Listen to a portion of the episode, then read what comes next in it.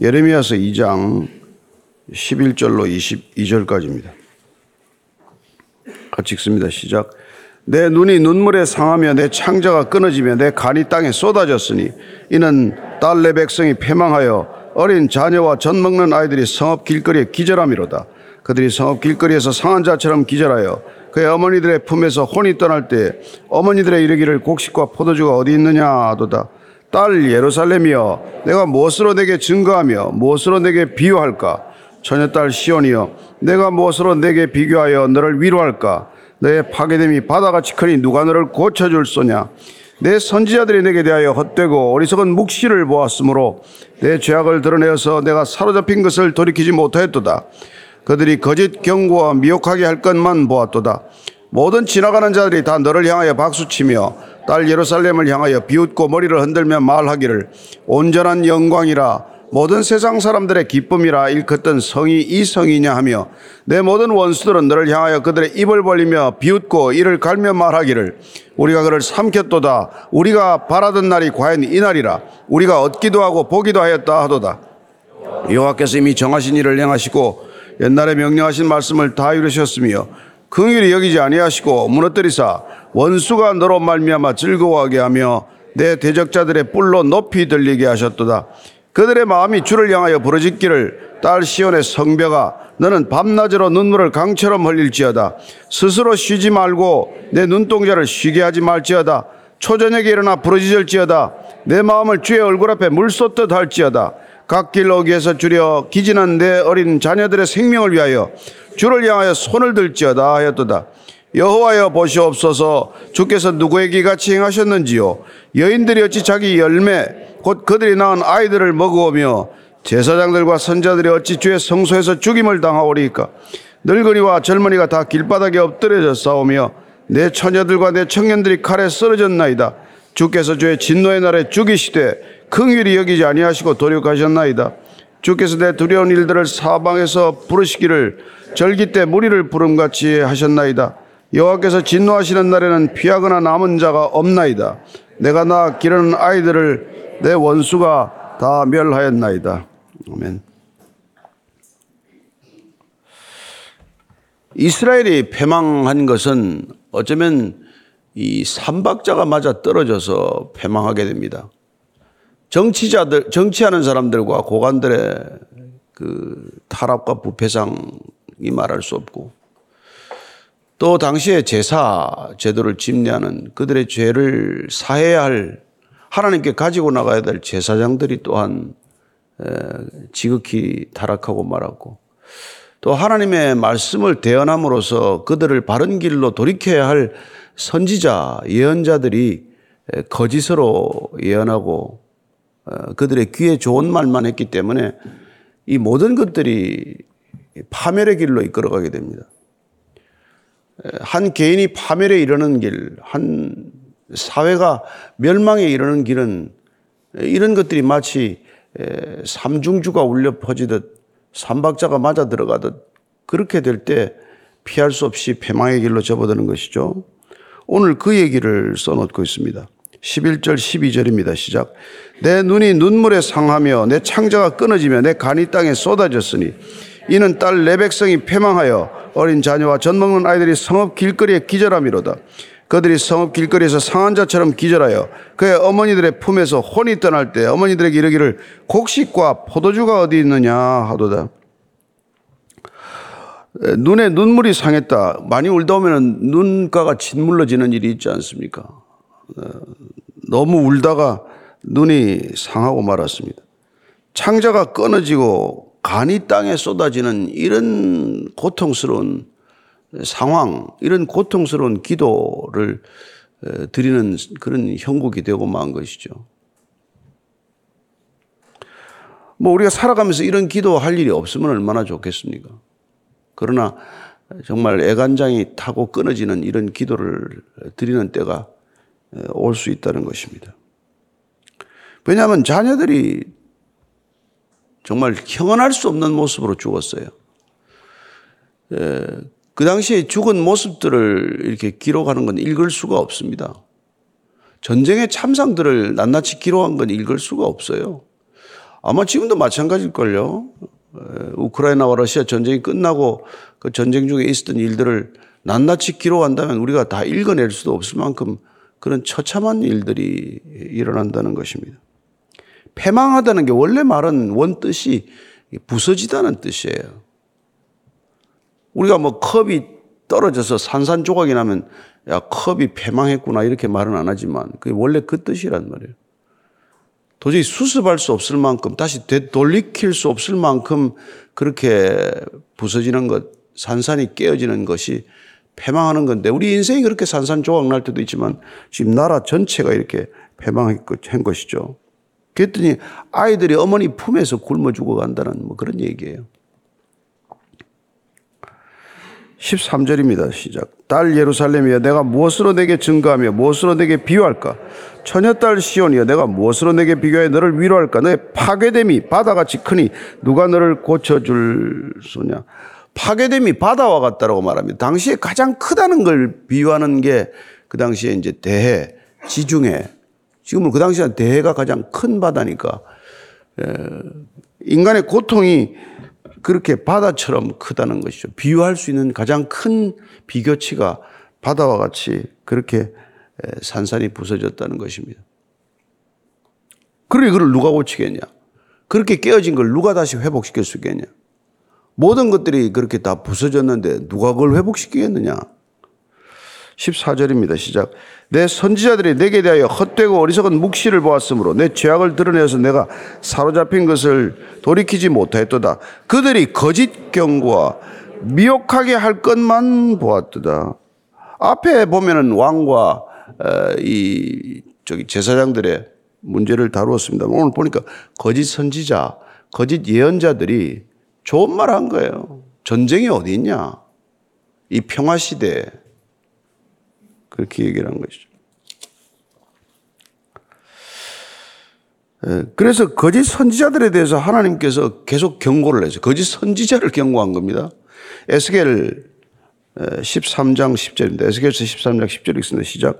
하나님 이제 이걸 선지자들 치겠다고 하는데 왜 치냐, 왜 선지자들을 내가 먼저 치겠다고 했는가 하니까 이 때문입니다. 10절입니다. 시작. 이렇게 칠 것은 그들이 내 백성을 유혹하여 평강이 없으나 평강이 있다 함이라. 어떤 사람이 담을 쌓을 때 그들이 회치를 하는도다. 평강이 없는데 평강하다, 평강하다. 지금 전쟁이 먹구름이 재난이 다가오고 있는데 재난은 없다. 이렇게 얘기하는 것이죠. 그리고 사람이 담을 쌓는데 그들에게 담 쌓을 때가 아니다, 지금. 지금이 담을 쌓을 때냐? 이 얘기를 해야 되는데 담에다가 회치를 해주는 거예요. 그런 짓을 했다는 겁니다. 예레미야 자신도 그렇게 비통하게 이 얘기를 했어요. 근데 거짓 선지자들이 예레미야를 오히려 박해했죠. 대표적인 사람이 하나냐 아닙니까? 예레미야서 28장 1절에서 4절까지 한번 같이 읽을게요. 시작.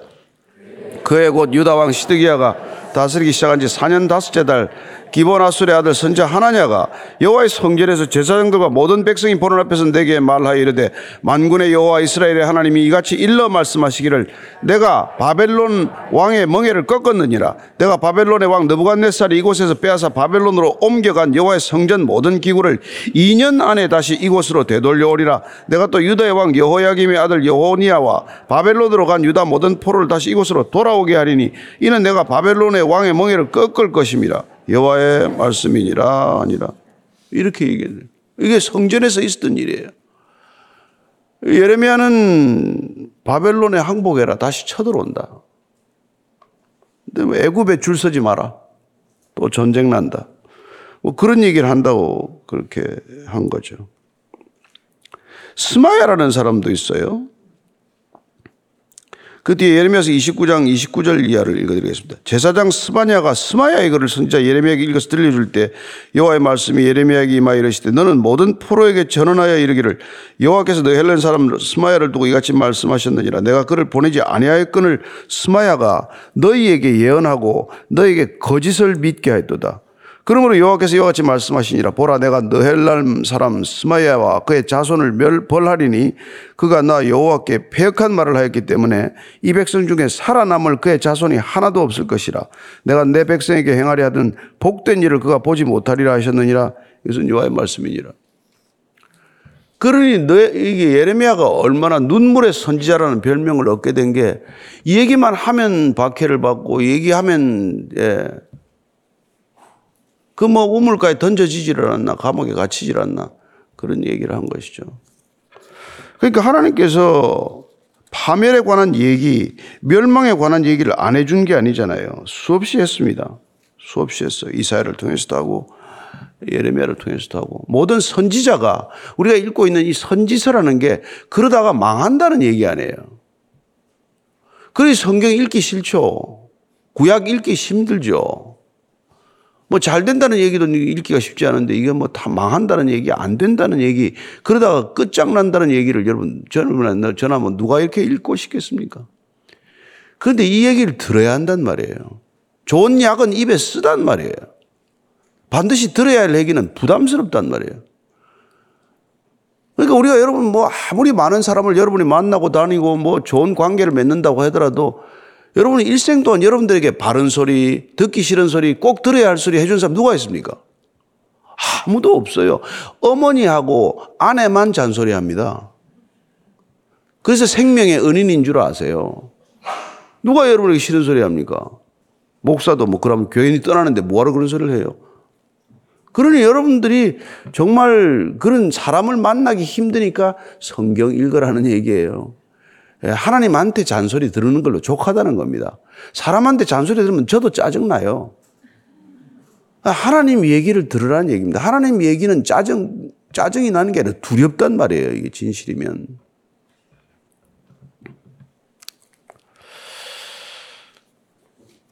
예, 이래서 그, 뭐, 그 거짓 경고에 다 미혹이 되었어요. 아니 뭐 바벨론에 끌려가서 70년 포로 기간 채워야 되는데 2년 있다가 돌아올 거야. 걱정 마시오. 뭐 이런 소리를 하고 있는 거죠. 15절 16절입니다.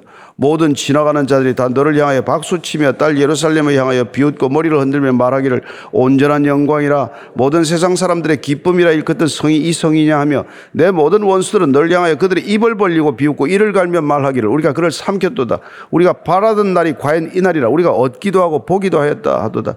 여러분 뭐 예루살렘이 망하니까 사방에서 좋아하는 거예요.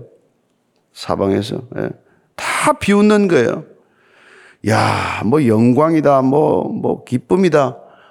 하나님의 도성이다. 그 꼴 좋다. 꼴 좋다. 이게 세상 인심 아닙니까? 믿는 자들이 여러분 잘 안 되면 얼마나 좋아합니까? 근데 이게 참 보면은 안타깝게도 아모스 6장 13절 14절 말씀 한번 읽겠습니다. 시작. 허무한 것을 기뻐하며 이르기를 우리는 우리의 힘으로 뿔들을 취하지 아니하였느냐 하는도다. 만군의 하나님 여호와의 말씀이니라. 이스라엘 족속아 내가 한 나라를 이렇게 너희를 치리니 그들이 하맛 어기에서부터 아라바 시내까지 너희를 학대하리라 하셨노라. 이게 BC 760년경에 한 얘기예요. 북이스라엘이 망하기 전에 한 얘기고요. 남유다가 멸망하기 한참 200년 전에 한 얘기예요. 그러니 그때 무슨 감동이 있겠어요? 뭐 한다는데. 근데 그때 이스라엘 백성은 야, 이거 다 우리의 힘으로 이 모든 것들을 이루지 않았느냐? 인간의 힘으로 이 모든 것을 이루지 않았느냐? 내가 모든 것을 다 이루지 않았느냐? 예. 근데 하나님께서 야, 이스라엘 족속아 내가 한 나라를 일으켜서 너희를 칠 텐데 하맛 어귀에서부터 아라바 시내까지 너희를 학대하리라 했노라. 모르겠어요. 하나님의 그 타임 스팬이 너무 길어가지고. 아니, 뭐 내 살 때 죽으면 되지. 무슨 뭐 100년 뒤, 200년 뒤에 내가 무슨 거기까지 걱정을 해야 되나. 여러분, 그러나 신앙은 그 시간을 뛰어넘는 삶이라는 것을 기억하십시오. 여러분들이 2000년 전 예수님께서 우리의 죄를 사하셨다는 것을 믿는다면 우리가 2000년 뒤에까지도 우리의 영향을 끼치는 존재라는 것을 믿으셔야 합니다. 따라서 우리가 시간을 초월한 초월적 존재로 살아가는 것이 신앙의 본질이라면 우리는 그 어떤 것을 두고도 기도할 수 있어야 된다 이 말이죠. 왜 천대까지 올 자손을 놓고 우리가 뭐에 걱정을 합니까? 이 땅에 사는 사람들이 누가 다음 세대를 걱정을 합니까? 지금 다음 세대까지 자원을 다 끌어다 쓰다가 이 지구가 황폐화 되는 거 아닙니까? 우리가 잠시 살다가 떠날 이 환경, 자녀들에게는 살만한 세상 넘겨주고 가야지. 이런 생각을 하면 이렇게 살겠어요?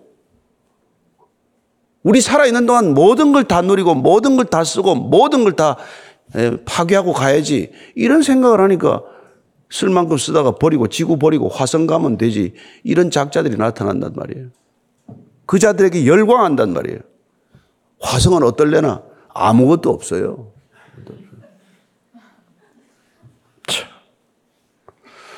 그런 사람들이 돈을 버는 세상 아닙니까? 세상에서 제일 부자가 되는 세상 아니에요? 머릿속에다가 내 칩을 넣고 말이야. 뉴럴링크라는 회사를 만들고 뭐 화, 그렇게 환호할 게 없어서 그런 게 환호를 합니까? 뭐 AI 때문에 다 직업 잃는 사람들이 많이 생겼겠지만 거기 물어보면 다 된대, 다 된대. 물어보니까 나도 잘 모르더만. 뭐. 여러분 정말 우리가 이게 이 세상에 가고 있는 걸 이렇게 그 여러분들이 꿰뚫어 보지 않으면은 그냥 어디로 가는지 모르고 그냥 그냥 가는 거예요. 한참 뛰어가다가 어디 가는데 물어보는 거나 마찬가지죠. 한참 울다가 누구 죽 누가 죽었는데 장례식장 가면 그런 사람이 있다면서요. 마치 우니까 다 울다 근데 누가 죽었대. 인류가 다 가니까 그냥 스피드만 올리는 거예요. 빨리 가면 무조건 좋은 겁니까? 시속 30km 가면 중상이지 뭐 사망은 안 하잖아요. 근데 시속 300km 가면 부딪히면 즉각 죽는단 말이에요. 인류는 대 재앙을 향해서 달려가는데 그걸 뭐 어떻게 어떻게 하겠어요? 그래서 17절입니다. 시작. 여호와께서 이미 정하신 일을 행하시고 옛날에 명령하신 말씀을 다 이루셨으며 긍휼히 여기지 아니하시고 무너뜨리사 원수가 너로 말미암아 즐거워하게 하면 내 대적자들의 뿔로 높이 들리게 하셨도다. 우리가 뿔을 이루었습니다. 우리가 이 모든 걸 이루었습니다 했더니 하나님께서 우리의 뿔을 꺾으시고 대적자들의 뿔을 높이셨다 이렇게 됩니다. 네. 내 대적자들의 뿔을 높이 들리게 하셨도다. 이게 여러분 믿는 자들이 믿음대로 살지 않으면 생기는 일이다. 아주 쉽게 말하면 이 얘기예요. 하나님 모르는 사람들이야 뭐 이래 살든 저래 살건 다 패망의 길로 가지만 하나님께서 그 인류 전체의 흐름을 바꾸어 놨는데 회개라는 걸 통해서 인간이 가는 방향을 정반대 방향으로 돌이키라고 우리를 불렀는데 그래서 신앙은 회개로부터 시작이 되는 거예요. 세상이 가는 길에서 돌이키는 것으로 시작이 되는 거예요. 내 인생이 줄다름 치던 길에서 되돌아서는 것으로부터 신앙이 시작이 된다는 겁니다. 그렇게 돌아섰더니 사방에 도울, 도움을 청할 곳이 없어서 위를 바라보는 게 신앙이라 이 말이죠. 사방을 둘러봐도 인간에게 도움 찾을 만한 데가 한 군데도 없어서 우리의 도움이 천지를 지신 하나님 한 분에게 있다고 위를 바라보는 것, 그게 우리의 신앙이라 이 말이죠. 그래서 믿을 신자에 우러를 앙자란 말입니다. 사람은 땅을 보고 살고 밑을 보고 살고 사방을 둘러보고 살지만 우리는 이렇게 하루 매일같이 가끔씩 머리를 들어야 된단 말이에요. 그만하라는 것 같은데. 18절, 19절입니다. 시작. 그들의 마음이 주를 향하여 부르짖기를 딸 시온의 성벽아 너는 밤낮으로 눈물을 강처럼 흘릴지어다. 스스로 쉬지 말고 내 눈동자를 쉬게 하지 말지어다. 초저녁에 일어나 부르짖을지어다. 내 마음을 주의 얼굴 앞에 물 쏟듯 할지어다. 각 길 어기에서 주려 기진한 내 어린 자녀들의 생명을 위하여 주를 향하여 손을 들지어다 하였도다. 이게 느닷없이 들어간 것 같지만 이게 얼마나 비통하면은 이제 예, 제발 탄식하는 걸 이제 하나님 앞에서 내 죄를 탄식하라 이런 이런 걸로 돌리는. 내 형편과 처지와 상황을 탄식하지 말고 내가 뭘 잘못했는지를 탄식하라 이 얘기예요. 우리는 기도의 자리에 와서 나 이거 이게 왜 이렇습니까? 그래서 나 좀 살려달라고 이제 기도하는 거 아니에요. 사실은 기도의 자리에는 나 좀 죽여주세요가 기도의 제목이 돼야 돼. 나를 좀 죽여주세요. 나를 좀 깨주세요. 나를 부숴주세요. 나를 가루로 만들어주세요. 내가 좀 소리 나지 않게 해주세요. 그래야 내 안에 누가 뭐 사실 거 아니에요. 내 안에 내가 너무 많아 뭐 숨 쉴 데가 없다면서요. 그래서 지금 주를 향하여 이제 부르짖기 시작하는 거예요. 밤낮 부르짖어라. 눈동자를 쉬지 말게 하라. 밤낮 부르짖어 기도하는데 뭐랍니까? 예. 주를 향하여 손을 들라는 거예요. 뭐 여러분 골방에서 손 들고 가끔 기도하지 않습니까? 아, 이게 아침에도 뭐 손 드는 분이 있지만 손을 드는 건 절대 복종의 표시예요. 항복의 표시 아닙니까? 저는 하나님께 이제 손 들었습니다. 마음대로 하세요. 뭐, 뭐 구워 먹든 삶아 먹든 뭐, 뭐. 뭐 그래도 안 드시겠지만 우리는 고쳐 쓸 수 있는 존재가 아닙니다. 우리는 개선되어야 할 존재가 아니에요.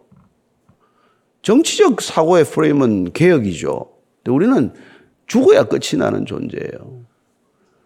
그럼 우리가 죽기 전에 매일 숨만 컬떡거리고 껄떡거리다가 계속 살아나서 하는 일이 죄를 답습하는 일이란 말이에요.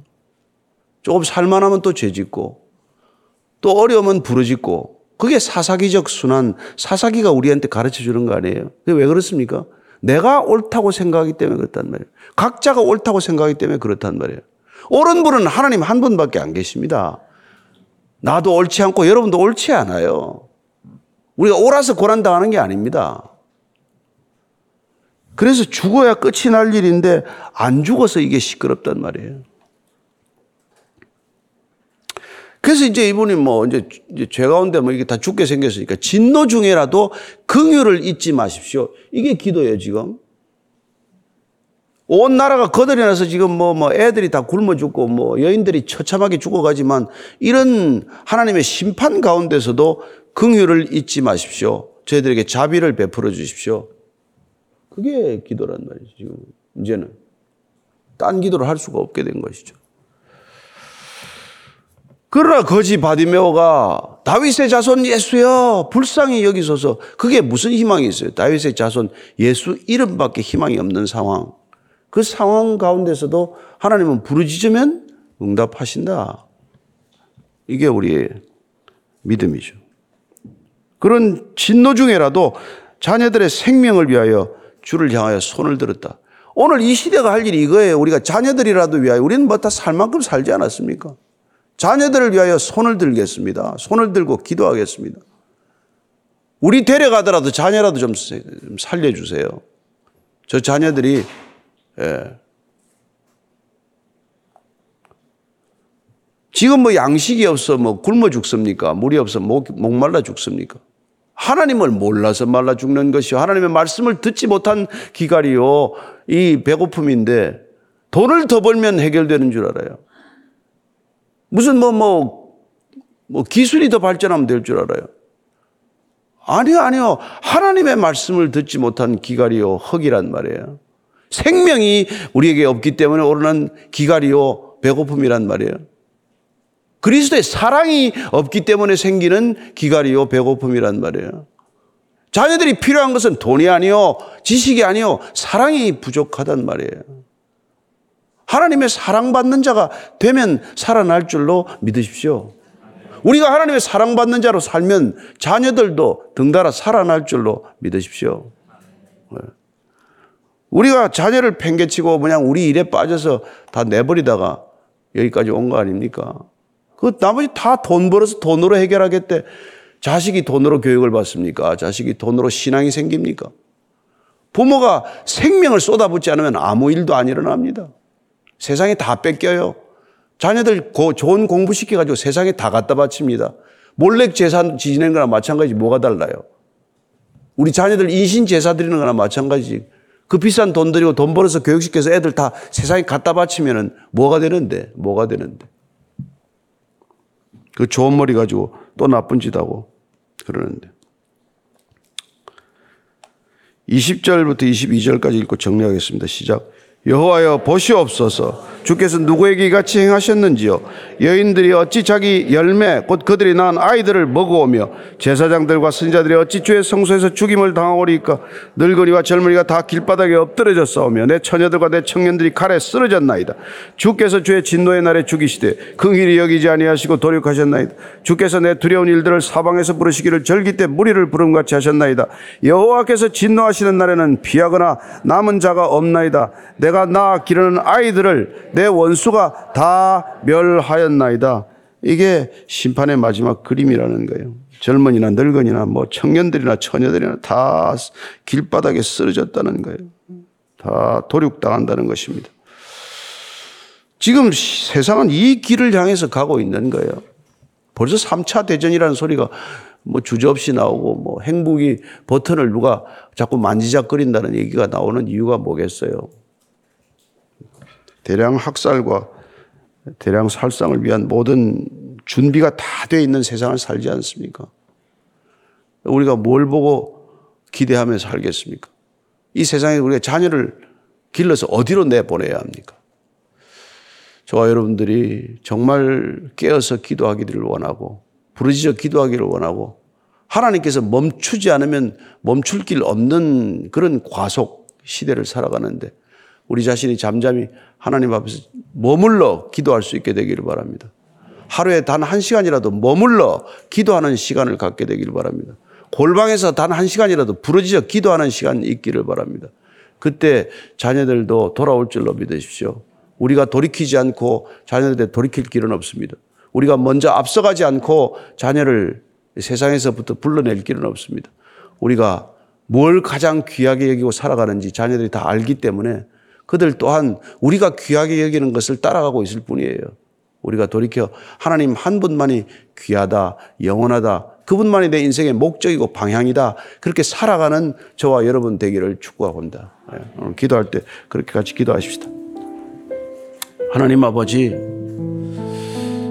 저희들이 얼마나 많은 것을 가졌는지 모릅니다. 얼마나 많은 것을 누리고 있는지 모릅니다. 그러나 이것으로 부족하다고 말합니다. 더 많은 것을 바랍니다.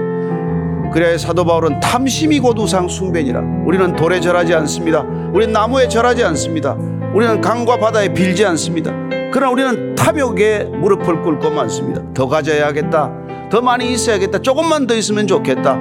이런 것들에 우리의 인생과 시간과 우리의 능력과 재능을 다 쏟아붓고 있습니다. 주님, 주님 주신 것으로 족함을 알게 하시고 우리가 족함을 알고 살아가는 모습을 보고 자녀들이 족함을 알게 하여 주옵소서. 세상에 목마른 자녀들이 아니라 하나님께 목마른 자녀들 되게 하여 주옵소서. 하나님 사랑하는 자녀들 우리가 인신 제사 지내듯 몰렉 신에게나 암몬 신에게나 바치지 않게 하시고 오직 하나님께 드리는 귀한 믿음의 결단이 있게 하여 주시옵소서. 주님 십자가에서 우리에게 전부를 주셨습니다. 우리에게 전부를 주신 분께 우리가 무엇을 드린들 주님께서 기뻐하시겠습니까? 주님께서 우리에게 생명을 주셨사오니 우리가 생명으로 주님께 대갚게 하여 주옵소서. 이제는 십자가에서 그 영원한 생명 한없이 부어주신 우리 구주 예수 그리스도의 은혜와 하나님 아버지의 한없는 사랑과 그 한없는 사랑 깨닫게 하는 성령님의 인도하심이 오늘도 주께서 내가 사랑한 것 같이 사랑하라고 하신 그 말씀 기억하며 사랑하는 삶을 살기로 결단한 이 자리에 고개 숙인 모든 사랑받는 자들 위해 지금부터 영원까지 함께 하시기를 간절히 축원하옵나이다. 아멘.